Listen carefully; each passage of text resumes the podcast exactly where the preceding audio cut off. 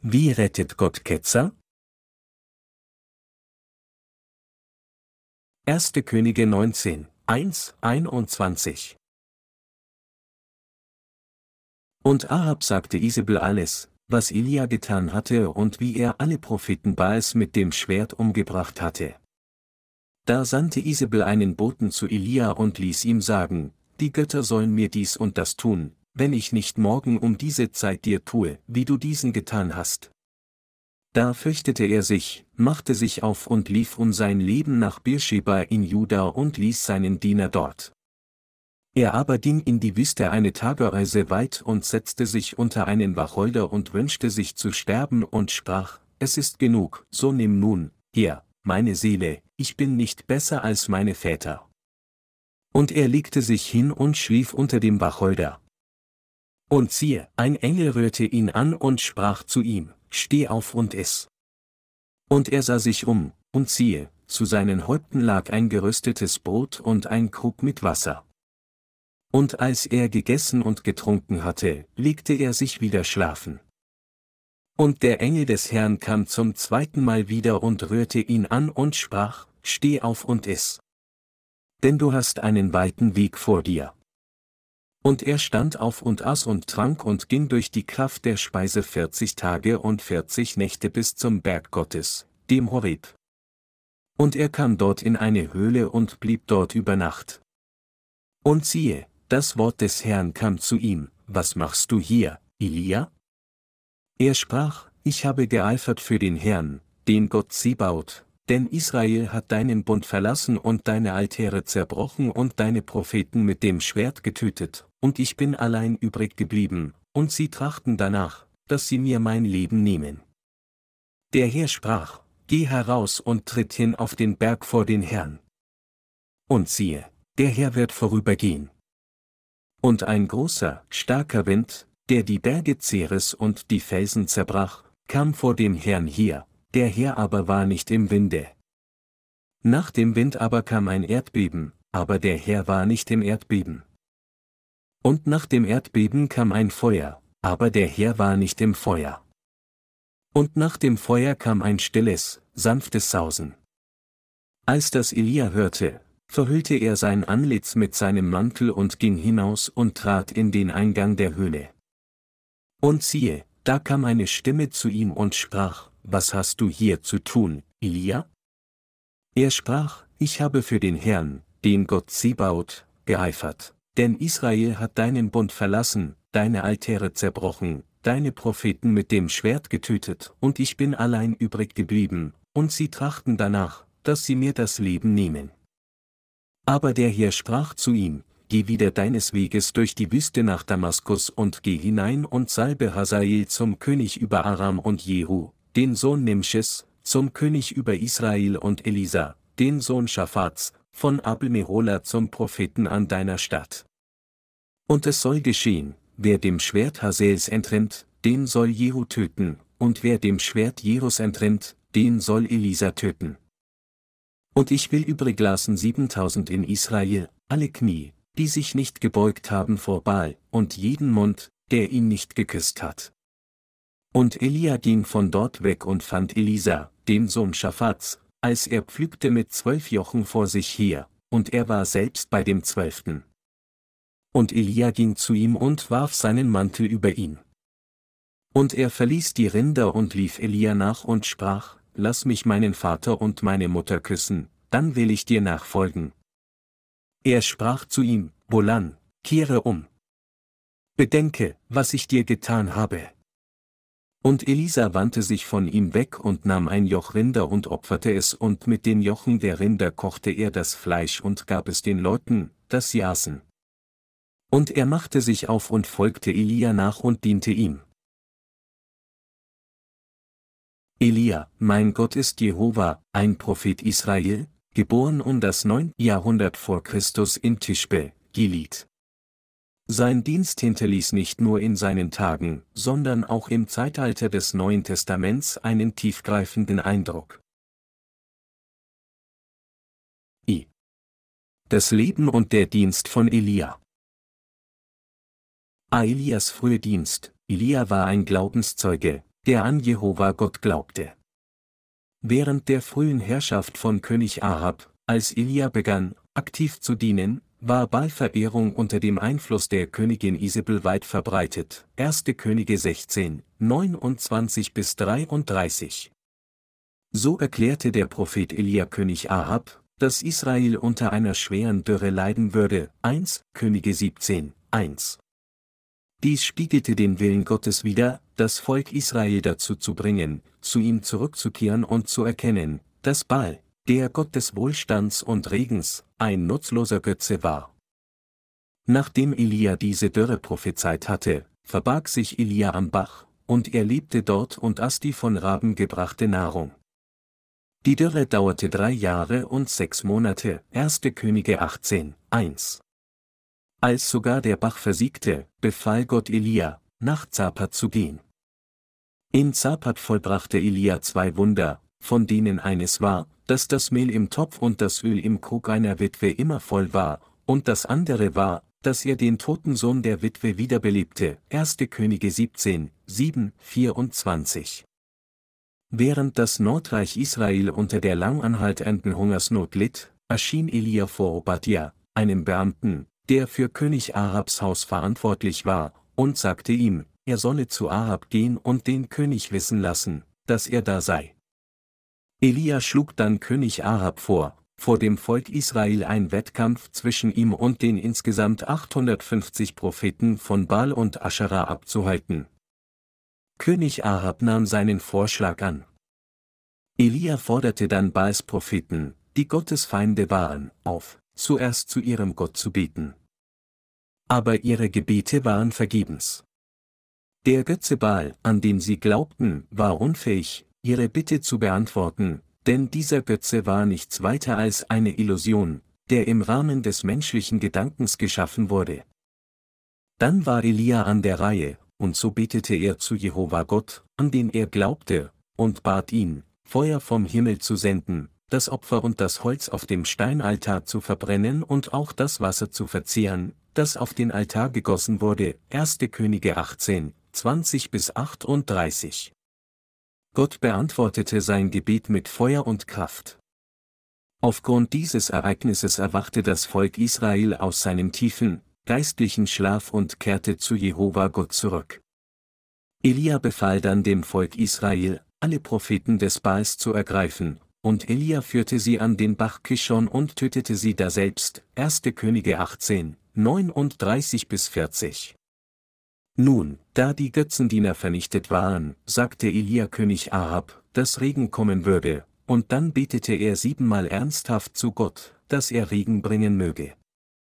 Als es schließlich regnete, rannte Elia voller Freude vom Berg Kamel zum etwa 27 Kilometer entfernten Palast von König Ahab und überholte Ahabs Streitwagen. B. Elias späterer Dienst, auf die Nachricht hin, dass all die Propheten von Baal und Aschera am Berg Kamel getötet wurden, wurde Isabel wütend und drohte, Elia zu töten. 1. Könige 19, 2 bis 3.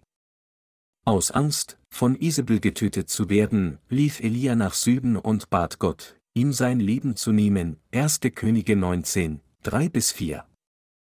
Ein Engel brachte Elia jedoch Nahrung, und gestärkt durch diese Nahrung ging er den ganzen Weg ohne Pause zum Berg Horeb, wo Mose vor Jahrhunderten das Gesetz empfangen hatte, 1. Könige 19, 5 bis 8. In einer Höhle im Berg Horeb beschwerte sich Elia über das Desinteresse und die Gleichgültigkeit der Israeliten gegenüber Jehova und teilte Gott mit, dass sein Leben nun bedroht sei. 1. Könige 19, 9 bis 10. Danach erlebte er inmitten einer leisen, sanften Stimme die Anwesenheit von Jehova Gott. 1. Könige 19, 11 bis 13. Mit dieser leisen, sanften Stimme betraute Jehova Gott Elia mit drei Aufgaben.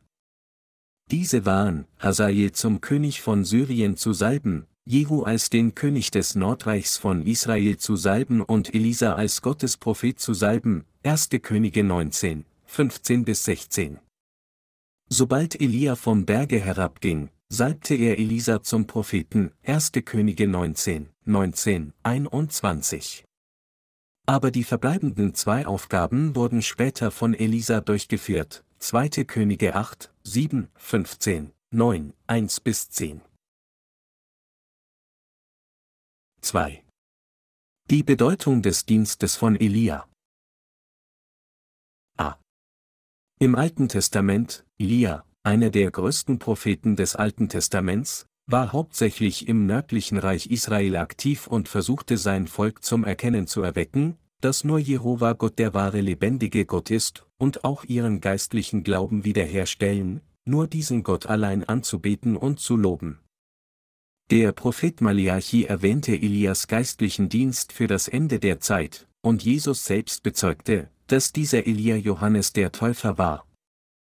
In Anbetracht dessen sollten wir uns alle daran erinnern, dass sein Dienst ein unverzichtbarer Bestandteil des Werkes der Erlösung war. Der Prophet Malachi sprach über die Rolle des Elia für die Endzeiten.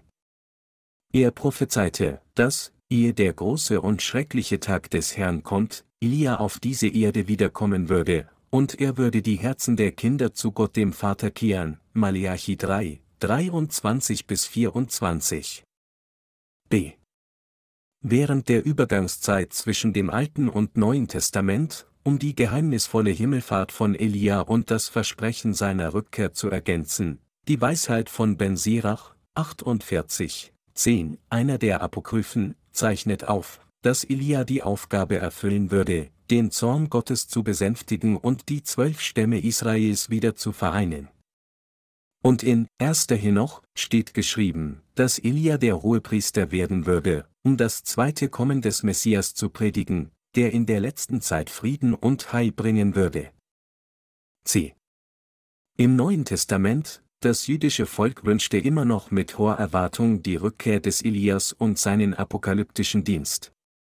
Daher interpretierten die Juden gemäß Matthäus 27, 47, 49, und Markus 15, 35 bis 36, das qualvolle Rufen Jesu am Kreuz als eine Stimme, die nach Elia rief.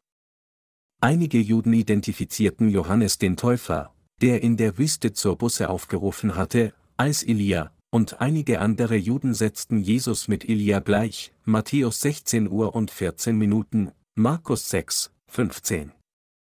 Obwohl Johannes der Täufer selbst eine solche Ehre ablehnte, bezeugte Jesus selbst, dass Elia, der da kommen soll, kein anderer als Johannes der Täufer war. Wir, die Gläubigen an das Evangelium aus Wasser, verbreiten diese Tatsache jetzt weit und breit, damit jeder sie wissen kann, Matthäus 11 Uhr und 14 Minuten, 17, 10 bis 13.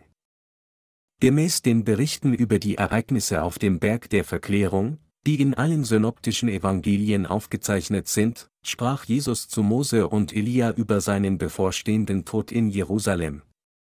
Mit anderen Worten, der Herr sprach mit Elia und Mose über das Leiden und Tod am Kreuz, das ihm bevorstand, Lukas 9, 30, 31. Wir können sehen, dass der Dienst von Elia, der sehr versucht hatte, die verdorbenen Herzen des Volkes Israel umzukehren, mit dem Dienst von Johannes dem Täufer in der neutestamentlichen Zeit abgeschlossen wurde. Nachdem er Jesus Christus getauft hatte, um all die Sünden der Welt ein für allemal auf ihn zu übertragen, vollendete Johannes der Täufer sein Werk als Bote Gottes und kehrte zu ihm zurück. Matthäus 3, 13 bis 17, 11 Uhr und 14 Minuten, 17 Uhr und 12 Minuten, Markus 9, 12. Da wir den Dienst kennen und glauben, den Jesus Christus erfüllt hat, um alle Sünder zu retten, und den Dienst von Johannes dem Täufer, der Jesus getauft hat, sind wir Gott alle unendlich dankbar. Unter Berufung auf das Alte Testament bezeugte der Apostel Paulus, dass es auch in diesem Zeitalter 7000 Diener Gottes gibt, die ihre Knie nicht vor dem Baal gebeugt haben, Römer 11, 4, 1. Könige 19 Uhr und 18 Minuten. Wir sollten uns daran erinnern, dass sich diese Passage auf die Diener Gottes bezieht, die an das Evangelium aus Wasser und Geist glauben und es jetzt in diesem Zeitalter und Zeit predigen. Sowohl das Alte als auch das Neue Testament bezeugen, dass Johannes der Täufer denselben Dienst erfüllte wie der von Elia. Die Wahrheit der Taufe, die Jesus von Johannes dem Täufer empfangen hat, ist die Vollendung der Errettung, die durch die Gerechtigkeit Gottes erfüllt wird. Und die Wahrheit des Evangeliums aus Wasser und Geist erfüllt sich nun in den Herzen der Menschen durch Gottes Diener. Sie müssen hier begreifen, dass heutige Diener Gottes, die an das Evangelium aus Wasser und Geist glauben, auch denselben Dienst ausüben, den Johannes der Täufer ausgeführt hat. Wir könnten denken, dass es glorreicher gewesen wäre, wenn Elia nicht geflohen wäre, sondern sein Martyrium angenommen hätte, als Isabel, König Ahabs Frau, versuchte, ihn zu töten, nachdem er 850 Propheten vernichtet hatte, die Baal und Aschera dienten. Dies ist jedoch kein geistlicher Gedanke von Gott, sondern unser eigener fleischlicher Gedanke. Obwohl Gott Elias Schwächen und Unzulänglichkeiten kannte, war er dennoch erfreut, ihn als seinen Diener zu verwenden. Im Gegensatz zu unserem fleischlichen Denken wollte Gott Elia sehr viel länger auf dieser Erde verwenden. Indem er Elia in der alttestamentlichen Zeit und Johannes den Täufer in der neutestamentlichen Zeit verwendete, erfüllte Gott seinen Willen durch seinen großartigen Plan, der darauf abzielte, das Volk Israel und die gesamte menschliche Rasse zu Gott zurückzubringen. Jesus trug Zeugnis von Johannes dem Täufer in Matthäus, Kapitel 11 mit den Worten, er ist Elia, der da kommen soll. Die Bibel sagt, dass Johannes der Täufer der letzte Diener Gottes in der Zeit des Alten Testaments war und viele Menschen zurück in die Arme Gottes führen sollte. So war es wegen des Dienstes von Johannes dem Täufer, dass jetzt, in diesem Zeitalter des Neuen Testaments, den Gläubigen an das Evangelium aus Wasser und Geist ein Weg geöffnet wurde, um zu Jesus Christus zurückzukehren und die Vergebung ihrer Sünden zu empfangen. In der neutestamentlichen Zeit erfüllte Johannes der Täufer selbst den gleichen Dienst wie Elias Dienst in der alttestamentlichen Zeit. Wenn Elia in der alttestamentlichen Zeit dem Volk Israel gedient hatte, um zu Gott zurückzukehren, dann war es in der neutestamentlichen Zeit Johannes der Täufer, der der gesamten menschlichen Rasse diente, um zu Gott zurückkehren und gerettet zu werden. Als Repräsentant der Menschheit, der die gesamte menschliche Rasse zu Jesus Christus zurückführte, übertrug Johannes der Täufer alle unsere Sünden der Welt durch seine Taufe auf Jesus Christus, wodurch er es für die Gläubigen möglich machte, Gott zu danken und zu loben. Anders ausgedrückt, Johannes der Täufer ist ein unverzichtbarer Diener Gottes für alle Christen, um die Beziehung zwischen der Wahrheit des Evangeliums aus Wasser und Geist und der Taufe, die Jesus von Johannes dem Täufer erhielt, zu erkennen.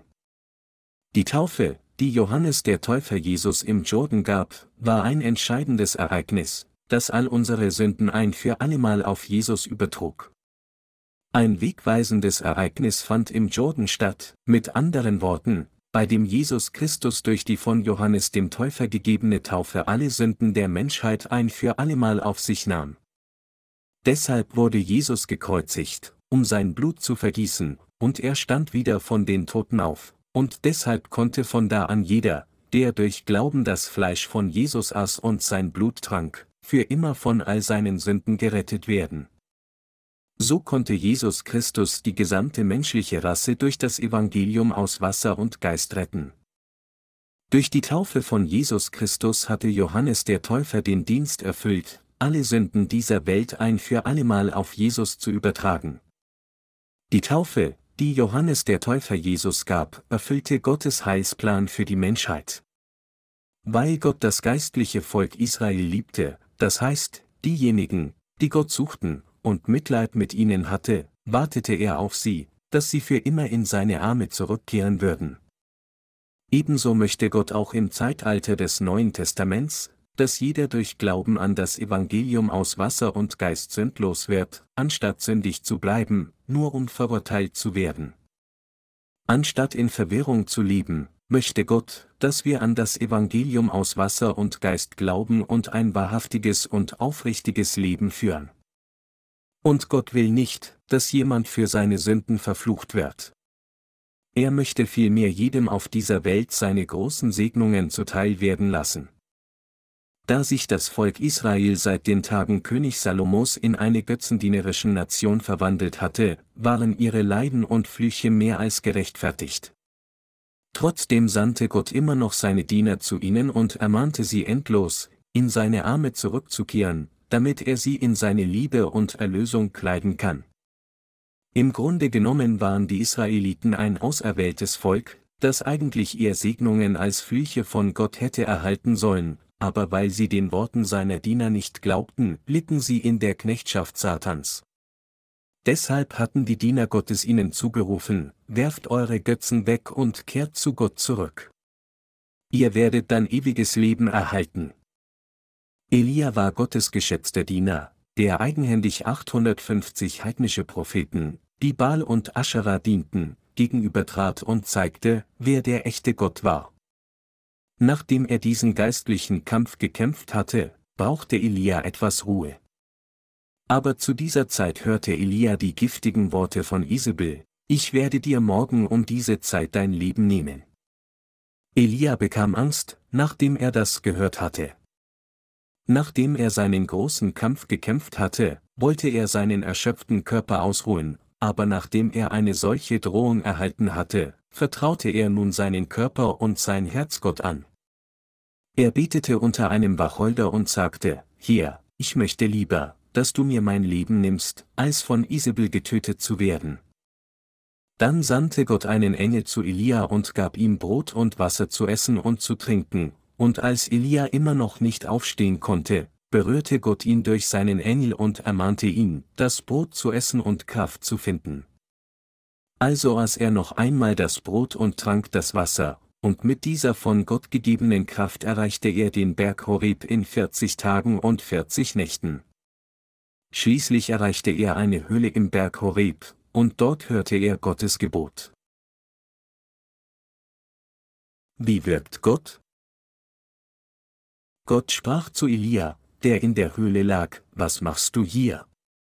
Da sagte Elia, ich habe geeifert für den Herrn, den Gott Sebaut, denn Israel hat deinen Bund verlassen und deine Altäre zerbrochen und deine Propheten mit dem Schwert getötet, und ich bin allein übrig geblieben, und sie trachten danach mir mein Leben zu nehmen.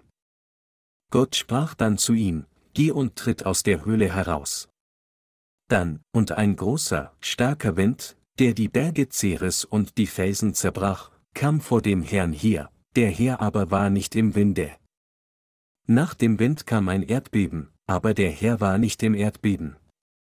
Und nach dem Erdbeben kam ein Feuer, aber der Herr war nicht im Feuer. Und nach dem Feuer kam ein stilles, sanftes Sausen. Hier müssen wir besonders auf den Satz, und nach dem Feuer kam ein stilles, sanftes Sausen, achten. Gestern Abend habe ich mit meinen Mitarbeitern im Inje Fußball gespielt. Pastor Sanchan Lee spielte in diesem Spiel sehr gut. Er trieb sich am Torpfosten herum und erzielte einfach so viele Tore, dass all unsere Mitarbeiter kommentierten, wie klug er spielte. Aber während des Spielens hörten sie einige Male ein seltsames, spaltendes Geräusch. Wie sie später herausfanden, war es das Geräusch von brechenden Wurzeln, das von einer großen koreanischen Weißkiefer kam, die kurz vor dem Umfallen war. Aber sie wussten dies zu der Zeit nicht und so konzentrierten sie sich alle auf das Spiel und jagten dem Ball auf dem Feld nach. Ganz plötzlich fiel die Kiefer mit einem donnernden Geräusch auf die Seite und stürzte auf die Umzäunung des Fußballfeldes. Ich sah dies aus der Ferne. Der obere Teil der Kiefer brach auseinander, als er auf die Umzäunung aufschlug, und fiel an den Platz, wo Pastor Lee nur ein paar Sekunden zuvor gestanden hatte, nachdem er ein Tor erzielt hatte. Der Baum fiel mit solch donnernder Kraft, dass er die Umzäunung wie ein Zweig zerbrach und ein Sturmwind aufwirbelte. Wenn Pastor Lee von dem umstürzenden Baum getroffen worden wäre, wären all seine Knochen im Körper gebrochen. In der heutigen Schriftpassage steht geschrieben, dass sich ein großer, starker Wind vor Elia erhob, aber zweifellos war er von weitaus größerer Stärke, da er Berge zerriss und Felsen zerbrach. Jehova war jedoch nicht in diesem Wind, und selbst als dem Wind ein Erdbeben und Feuer folgten, war Jehova weder im Erdbeben noch im Feuer. Aber nach dem Feuer kam ein stilles, sanftes Sausen. Eine sanfte Stimme kam zu Elia und fragte ihn, Was hast du hier zu tun, Elia? Elia antwortete dann wie folgt, Ich habe für den Herrn, den Gott Sebaut, geeifert, denn Israel hat deinen Bund verlassen, deine Altäre zerbrochen, deine Propheten mit dem Schwert getötet, und ich bin allein übrig geblieben, und sie trachten danach, dass sie mir das Leben nehmen. 1. Könige 19 Uhr und 14 Minuten. Gott fragte Elia nicht weniger als zweimal, was tust du hier? Dann sagte er zu ihm, geh zurück nach Damaskus, und wenn du ankommst, salbe Hazael als König über Syrien und salbe Jehu, den Sohn Nimschis, zum König über Israel. Dies bedeutet, dass König Ahab abgesetzt werden sollte, da Gott nun Elia gesagt hatte, Jehu zum König von Israel zu salben, obwohl König Ahab noch am Leben war. Gott sagte Elia auch, er solle Elisa, den Sohn Schaffats, zu seinem Nachfolger salben. Also fuhr Elia damit fort, das Werk Gottes auszuführen. Nachdem Elia in einem feurigen Wagen in den Himmel aufgenommen wurde, führte Elisa, der Nachfolger von ihm, Gottes Werk durch. Dieser Elia erschien jedoch im Zeitalter des Neuen Testaments wieder als Johannes der Täufer. Natürlich bedeutet dies nicht, dass Elia im selben Körper wie sein früherer kam, noch bedeutet es, dass dieselbe Seele wieder geboren wurde, um wieder zurückzukehren. Vielmehr bedeutet es, dass Johannes der Täufer kam, um das Zeitalter des Neuen Testaments als der Mann zu eröffnen, der für die Ausführung des gleichen Dienstes von Elia verantwortlich war. Gott war weder im starken Wind noch im Feuer, sondern weit davon entfernt offenbarte er sich in einem stillen, sanften Sausen, und mit dieser sanften Stimme sagte er Elia, was er tun sollte. Was wir hier deutlich sehen können, ist, dass Gott sich nicht in einem rauschenden mächtigen Wind manifestiert hat. Obwohl heutige Christen alle an Gott glauben, sehnen sie sich nach mystischen, spirituellen Erlebnissen wie ein brennendes Feuer, weil sie denken, dass der Heilige Geist so wirkt. Wenn Gott jedoch in unsere Herzen kommt, kommt er nicht durch ein solches Feuer, noch durch starkes Zittern, noch durch mächtige Winde. Dieses erstaunliche Wort Gottes befähigt uns, das Werk Satans, das sich im heutigen Christentum entfaltet, wahrzunehmen. Viele Christen denken, dass, wenn der Heilige Geist auf sie herabkommt, er sie am ganzen Körper zittern, nach hinten fallen, um bewusstlos zu werden, seltsame Illusionen sehen und seltsame Worte aus ihrem Mund speien lässt. Sie denken, dass diese die Werke des Heiligen Geistes sind, das heißt, sie denken, dass sie prophezeien, in Zungen sprechen und Visionen sehen. Gott Jehova weilte nicht in solchen Werken. Im Gegenteil, er weilt in einem stillen, sanften Sausen. Wir müssen erkennen, was das Wort Gottes uns sagt. Menschen erhalten die Vergebung ihrer Sünden und die Gabe des Heiligen Geistes nur dann, wenn wir ihnen Gottes Wort im Detail erklären und es durch das Evangelium aus Wasser und Geist predigen. Es war, während wir das Wort Gottes im Detail predigten, dass er herabkam und dort wirkte, um die Sünden der Menschen auszulöschen, in ihre Herzen kam und sie zu Kindern Gottes machte. So entfaltet sich Gottes Werk. Tatsächlich wirkt Gott in den Gedanken der Menschen, wenn wir einen detaillierten Bericht über die Heilige Schrift geben. Schauen Sie sich die Apostelgeschichte 8, 26 bis 40 an. Philippus der Diakon traf einen Kämmerer aus Äthiopien und erklärte ihm die Schriftpassage, die er in seinem Wagen las. Philippus gab eine detaillierte Schilderung bezüglich der Schriftpassage, bis der Kämmerer ein Verständnis des Evangeliums aus Wasser und Geist erreichte und infolgedessen an die Taufe Jesu glaubte. Als solche müssen wir den verwirrten Seelen das Wort Gottes sehr detailliert erklären. Eine unter vielen heutigen christlichen Gläubigen verbreitete Fehlwahrnehmung ist die Vorstellung, dass Gott inmitten von Feuer, erschreckenden Erschütterungen, einem rauschenden mächtigen Wind oder geheimnisvollen Träumen und Visionen herabsteigt aber das ist nicht wirklich wahr. Gott spricht immer zu uns und wirkt in unserem Leben durch sein feines und detailliertes Wort. Es ist durch sein Wort, dass Gott sich uns offenbart hat, und so, wenn die heutigen selbsternannten Diener alle Arten von Tumult und Lärm machen, um in Zungen zu sprechen oder zu prophezeien, ist das nicht Gottes Werk. Ich habe einmal gelesen, dass jemand in seinem Buch behauptete, dass, als er die Gegenwart des Heiligen Geistes erlebte, sein ganzer Körper zitterte und erschauerte. Aber selbst wenn der Körper dieser Person tatsächlich zitterte, bedeutet dies keineswegs, dass ihr Geist durch Glauben an das Evangelium aus Wasser und Geist wiedergeboren wurde. Schließlich hatte ich auch mit weit geöffneten Augen Visionen von Jesus gesehen. Aber all dies war nichts weiter als ein dämonisches Werk. Das ist, weil es immer noch Sünde in meinem Herzen gab, denn ich kannte das Evangelium aus Wasser und Geist nicht. Gott wirkt unter uns, wenn wir das Wort Gottes in Einzelheiten den Menschen predigen, damit sie die Vergebung ihrer Sünden empfangen. Mit anderen Worten, es ist durch das geschriebene Wort der Wahrheit, dass Gott wirkt, um uns die Vergebung unserer Sünden zu bringen. In den heutigen christlichen Gemeinschaften auf der ganzen Welt, insbesondere in Gemeinden, die den Pfingstlern angehören, sind die weit verbreiteten Praktiken des Zungenredens, des Prophezeiens und das Aufdecken der Sünden anderer unter der sogenannten Gabe der Unterscheidung allesamt Werke von Dämonen. So wirkt Gott nicht.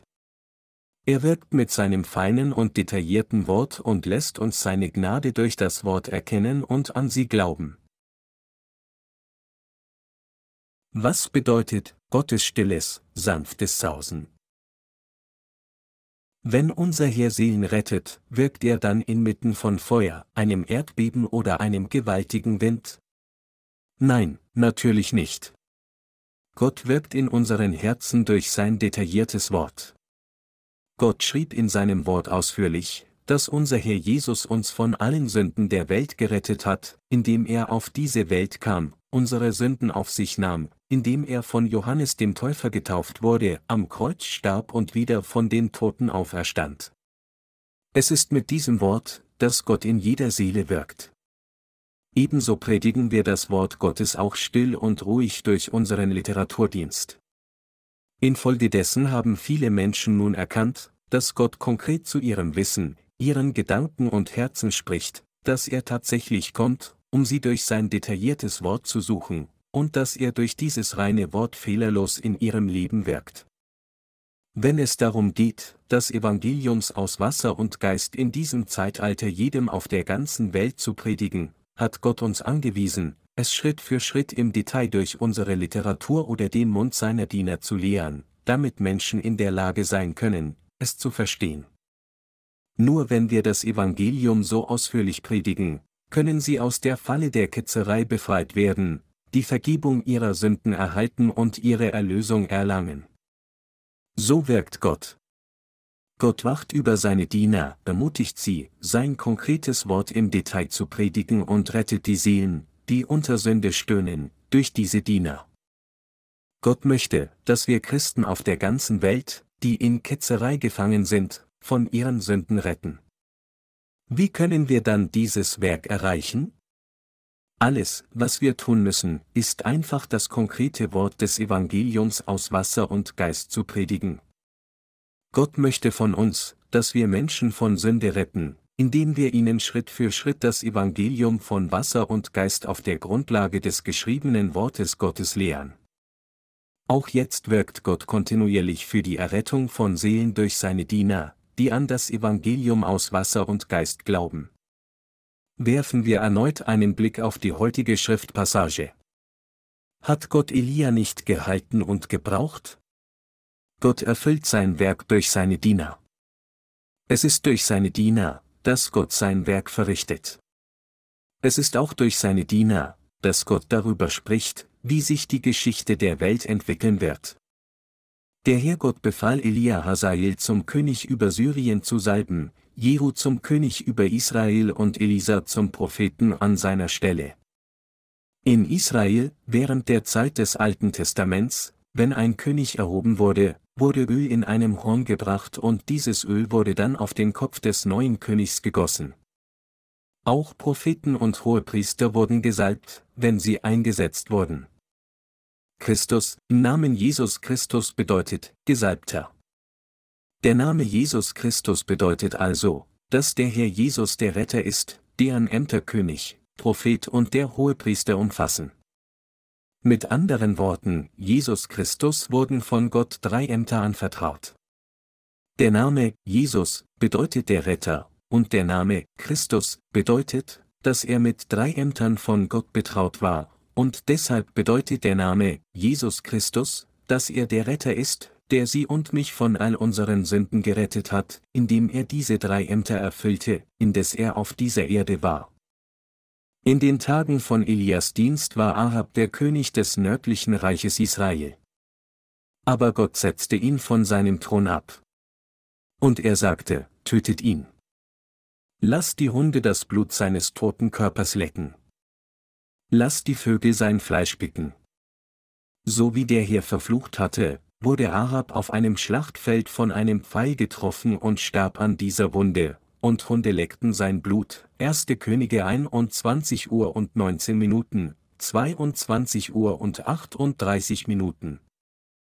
Es war alles, weil Ahab auf dem Weg von Jerobeam gewandelt war und Götzen vor Gott angebetet hatte. Dasselbe geschah auch mit Isabels Körper, als sie vom Balkon fiel, kamen Hunde und leckten ihr Blut und Vögel pickten ihr Fleisch. Ihr Körper war völlig zerschmettert, und entsprechend Gottes Wort der Prophezeiung wurde ihr toter Körper von Hunden gefressen. 1 Könige 21 Uhr und 23 Minuten. Gott hatte seinen Zorn über sie gebracht. Diese Frau Isabel schien wie eine mächtige Frau, aber sie war von Gott völlig verflucht. Er verfluchte König Jerobeam, König Bascha und alle anderen, die auf Jerobims Weg wandelten. Denen, die den Sünden von Jerobeam folgten, ließ Gott auch die Körper zerreißen und von Hunden fressen. Das Volk Israel mag solche Sünden aus Unwissenheit begangen haben, aber die Führer der Nation hätten es besser wissen müssen, so tötete Gott gnadenlos alle Führer, die sein Volk auf den Weg des Götzendienstes führten.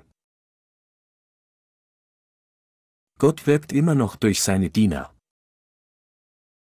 Gott wirkt durch seine Diener. Durch sie wirkt er, um das Evangelium aus Wasser und Geist auf der ganzen Welt zu verbreiten. Obwohl Gott jeden auf der ganzen Welt liebt, sind viele Christen tatsächlich in Ketzerei gefangen, selbst wenn sie bekennen, an Gott zu glauben. Durch wen lässt Gott sie wieder in seine Arme zurückkehren? Er verrichtet dieses Werk durch seine Arbeiter und Diener. All die Heiligen, die jetzt in seiner Gemeinde bleiben und dem Evangelium dienen, sind Gottes Diener. So ist es durch seine Diener, dass Gott wirkt, und es ist durch sie, dass er seinen Willen erfüllt. Warum wirkt Gott dann durch seine Diener? Das liegt daran, weil sie wissen, was Gott erreichen möchte, und diesem Willen gehorchen.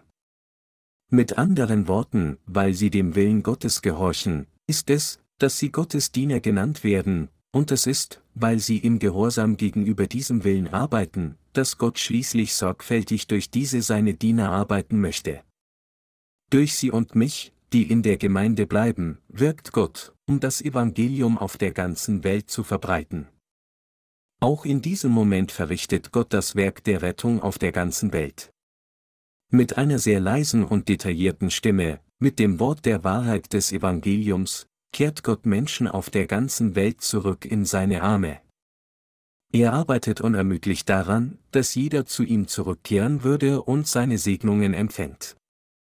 Die Tatsache, dass wir nun in unserem Literaturamt engagiert sind, ist der Beweis, dass Sie und ich als Gottes Instrumente für dieses Werk verwendet werden. Gott sagte Elia, er solle Elisa zum Propheten, zu seinem Nachfolger salben. Damit wurde Elia nicht von Gott verlassen, sondern dazu gebracht, alle seine Pflichten abzuschließen. Später hob Gott ihn in einem feurigen Wagen an. Wie Henoch ging Elia zu Gott, ohne den Tod zu schmecken. Dies ist ein Schatten der Entrückung. Es zeigt uns, dass, wenn der Herr zurückkehrt, diejenigen unter den Lebenden, die durch Glauben an das Evangelium aus Wasser und Geist wiedergeboren wurden, so entrückt werden. Sie und ich predigen jetzt der ganzen Welt das Evangelium aus Wasser und Geist. Wie viele Ketzer gibt es unter den heutigen Christen? Woran glauben diese Christen jetzt? Glauben nicht an goldene Kälber, nachdem sie Jesus Christus durch sie ersetzt haben? Der Zweck, für den heutige Pastoren letztlich dienen, besteht darin, Geld aus ihrer Gemeinde auszubeuten.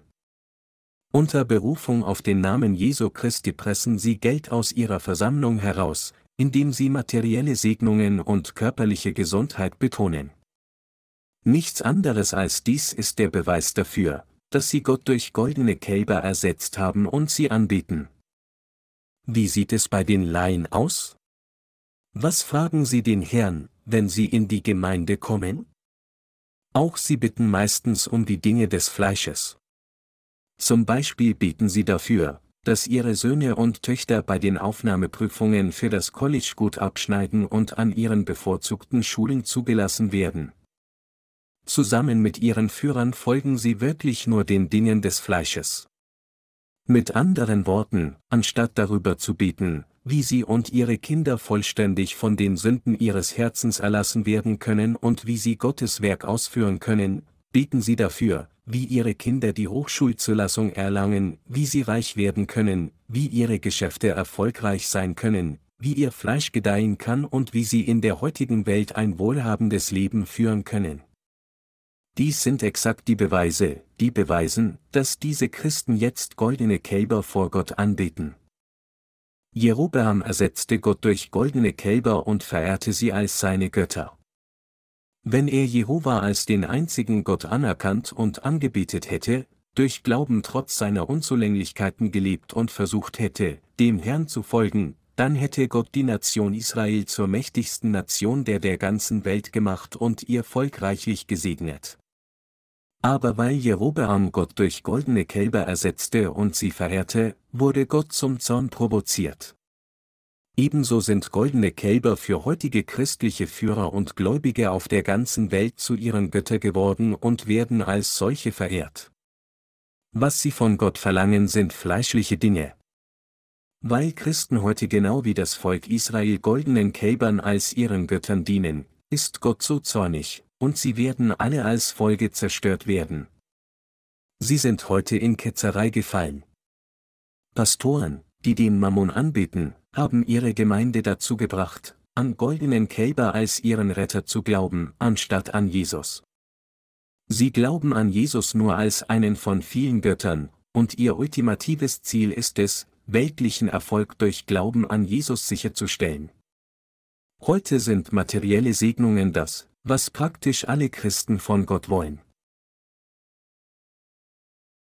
Goldene Kälber sind nicht ihre Götter. Wie können goldene Kälber ihre Götter sein? Es ist, weil sie goldenen Kälbern als ihre Götter dienen, dass sie ihre Götter geworden sind. In der Tat, wenn wir untersuchen, was die Christen von heute in ihren Gemeinden bieten, sehen wir, dass die meisten tatsächlich goldenen Kälbern dienen.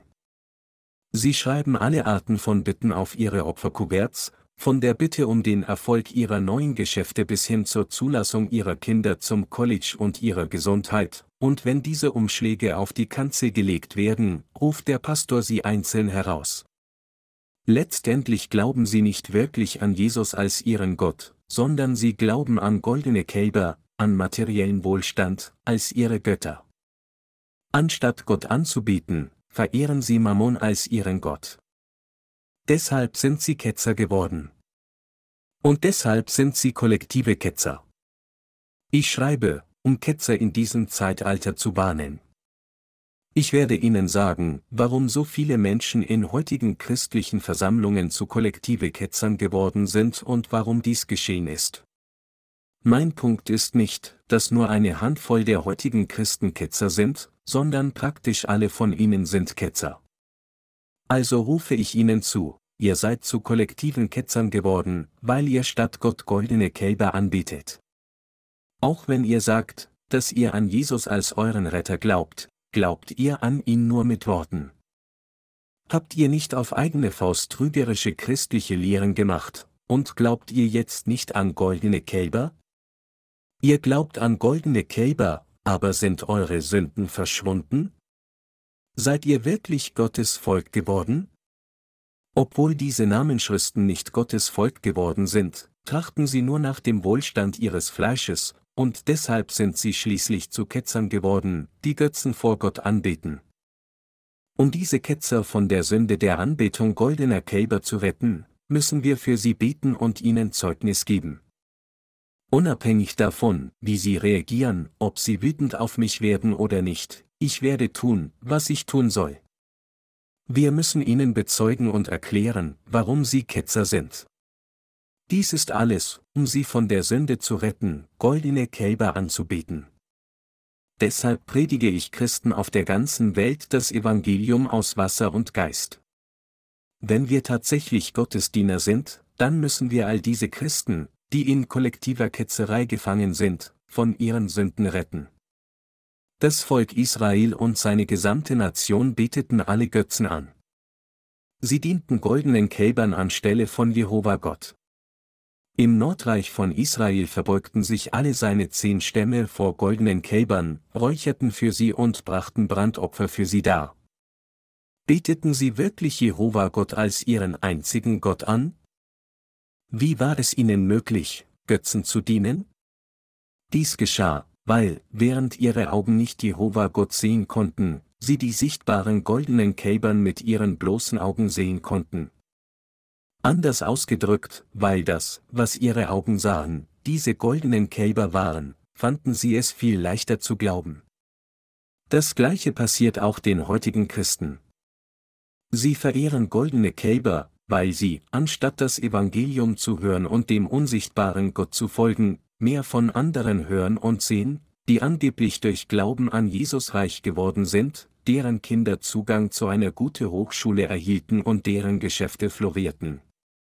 Alles, was sie immer wieder hören und sehen, sind einige Älteste, die bei Annahme ihrer Ältestenschaft angeblich so sehr von Gott gesegnet wurden, dass sie spektakulär erfolgreich wurden wie dies, für die heutigen Christen sind, was ihre Augen sehen können, goldene Kälber und die Gabe der Heilung.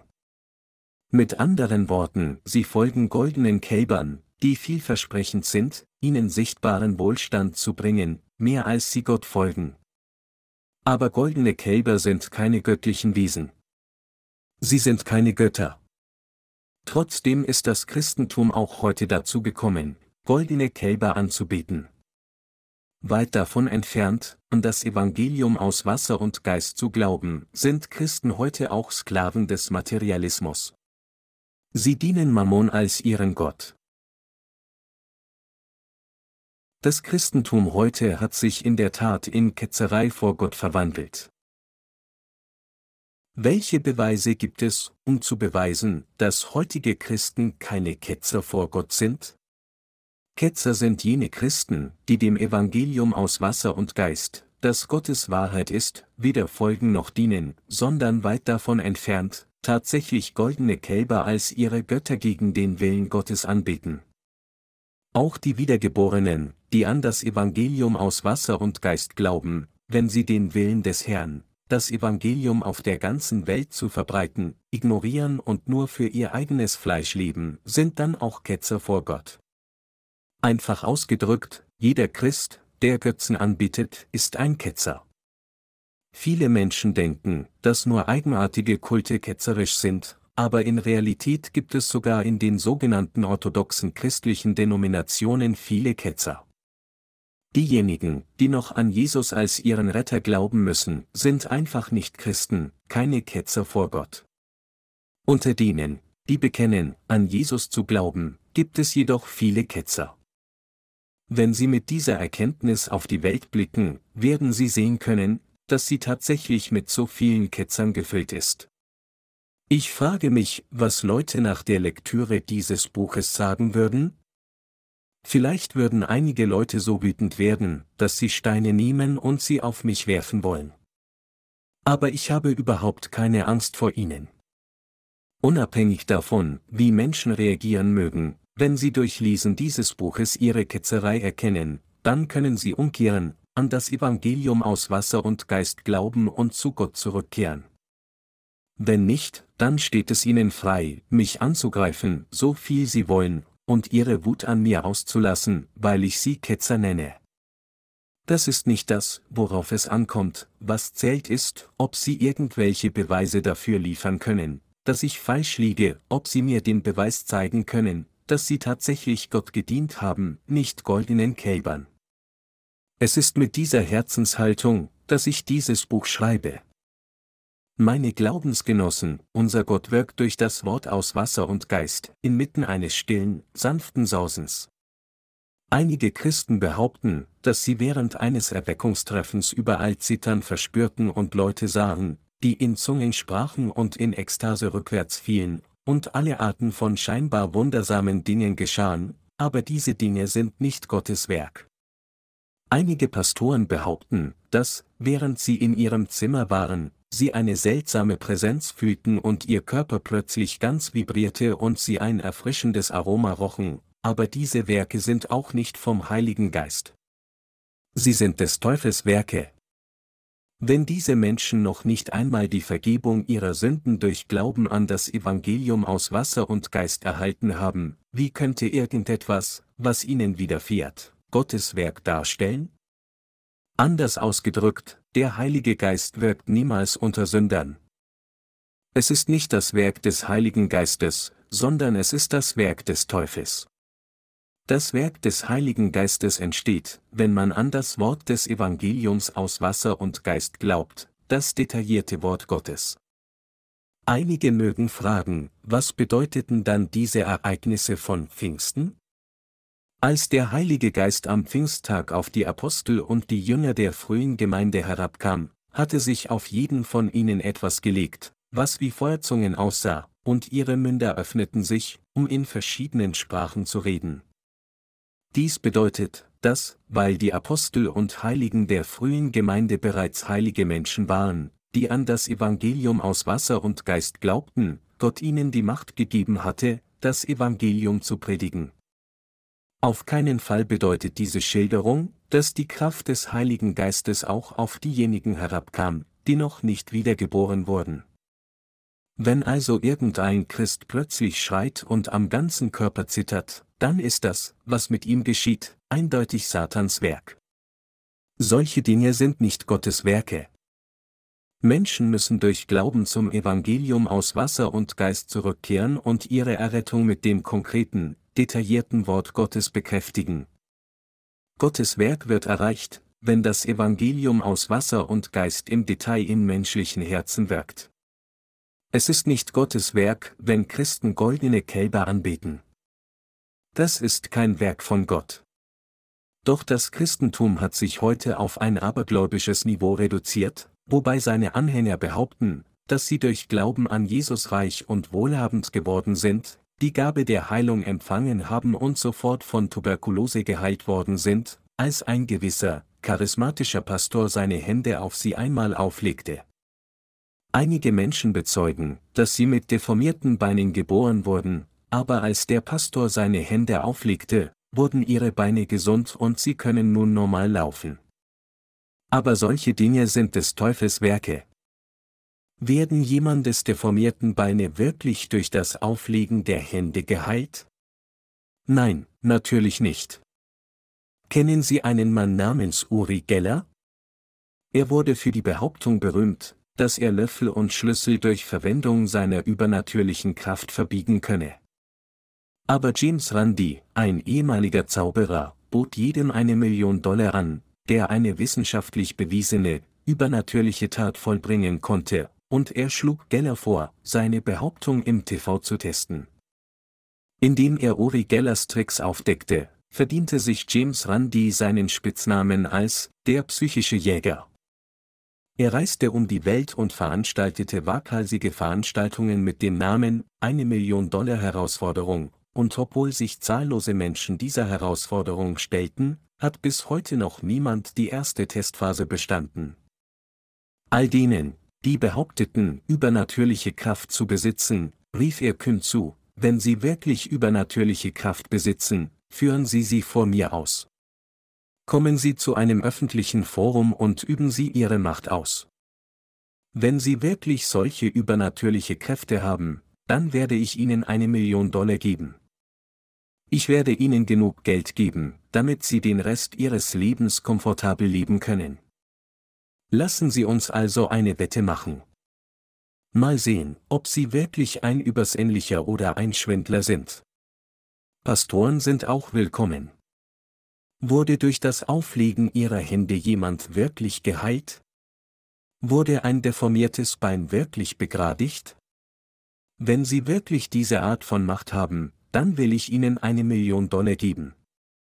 Aber unter den charismatischen Pastoren in Korea gab es niemanden, der diese Herausforderung annahm, ganz zu schweigen von jemandem, der erfolgreich war. Weil Randi selbst ein Zauberer war, wusste er sehr genau, dass all diese übernatürlichen Behauptungen nichts weiter als Tricks waren. Ein Pastor in Korea behauptete einmal, er könne einen Toten durch Auflegen seiner Hände wieder zum Leben erwecken.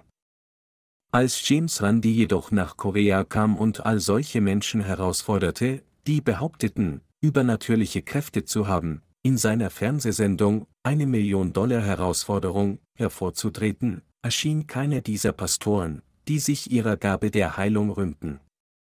Dies ist der Beweis, dass all diese Behauptungen nichts weiter als Lügen und Täuschungen waren. Natürlich könnte es Wunder von Gott geben. Für diejenigen, die an das Evangelium aus Wasser und Geist glauben, gibt es Fälle, in denen der Herr ihre Krankheiten heilt, wenn sie auf den Herrn vertrauen und ernsthaft beten, ihre Krankheiten zu heilen. Aber der Herr heilt sie sehr leise, nicht indem er alle möglichen Tumulte auslöst. Gott wirkt niemals so. In der Geschichte des Christentums auf der ganzen Welt führten Gottesdiener in der frühen Gemeinde den Dienst der Heilung aus. Sie taten dies jedoch nur, um das Evangelium aus Wasser und Geist zu predigen. Denken Sie selbst darüber nach.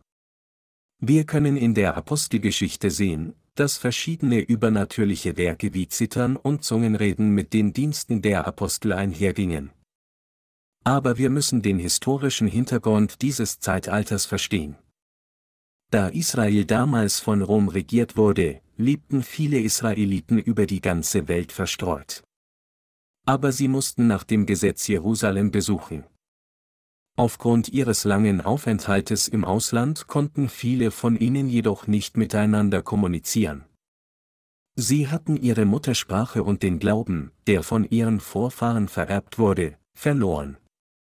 Natürlich lebten auch viele Heiden in Jerusalem. Die Heiden kannten damals das Opfer am Versöhnungstag nicht, geschweige denn Jesus. Sie wussten nichts über Jesus. Damit all diese Menschen, sowohl die Juden im Ausland also auch die in Israel lebenden Heiden, glauben konnten, dass Jesus der Sohn Gottes und ihr Retter war, brauchten sie Zeichen, und deshalb hatte Gott seinen Dienern die Macht gegeben, Zeichen und Wunder zu vollbringen und Jesus durch sie zu predigen. Sie müssen auch der Tatsache Aufmerksamkeit schenken, dass das Zungenreden der Apostel in Apostelgeschichte, Kapitel 2 eindeutig, die Sprachen der verschiedenen Legionen, waren, die vernünftig verstanden werden konnten. Und ihre Inhalte waren alle gleich, das Evangelium aus Wasser und Geist. Deshalb sagten Menschen, die die Apostel in Zungenreden hörten, wir hören sie in unseren Sprachen über die wunderbaren Werke Gottes reden. Aus diesem Grund hatte Gott seinen Dienern damals übernatürliche Kräfte gegeben, damit sie das Evangelium aus Wasser und Geist predigen würden. Apostelgeschichte 2, 28 bis 35.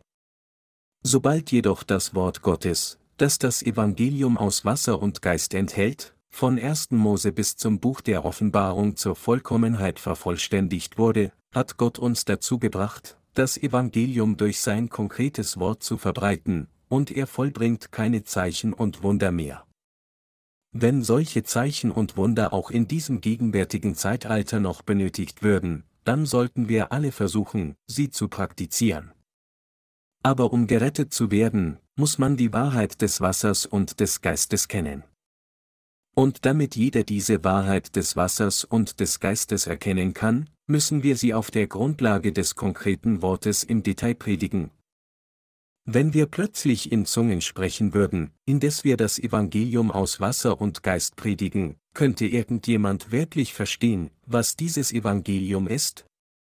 Wenn wir einfach zu ihnen sagen, glaubt bedingungslos an Jesus, könnte jemand gerettet werden, nur weil er so glaubt?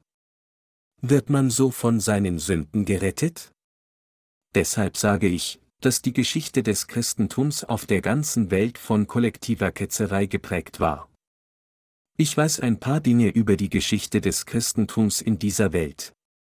Wenn ich einen gewissen Pastor predigen höre, kann ich sagen, an welche christlichen Ideologie er glaubt.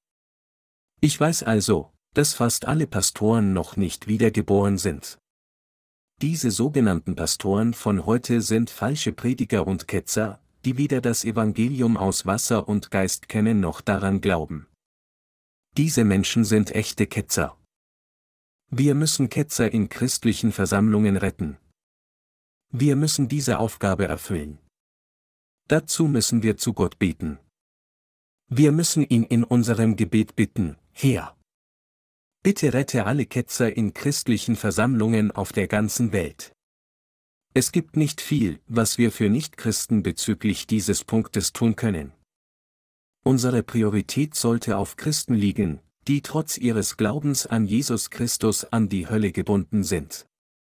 Wir müssen diese christlichen Sünder zuerst führen und sie dazu bringen, die Wahrheit des Evangeliums aus Wasser und Geist zu erkennen.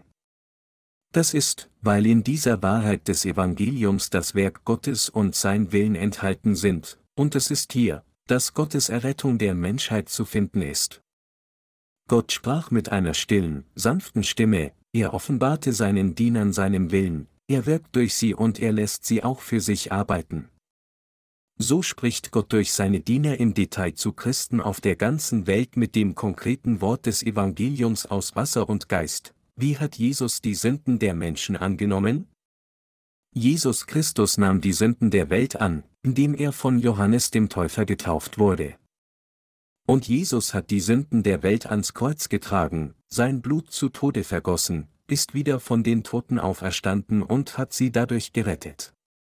Er hat sie und mich durch das Wasser, das Blut und den Geist gerettet. Es ist durch das Sprechen dieser Wahrheit im Detail, dass Gott Sünder rettet.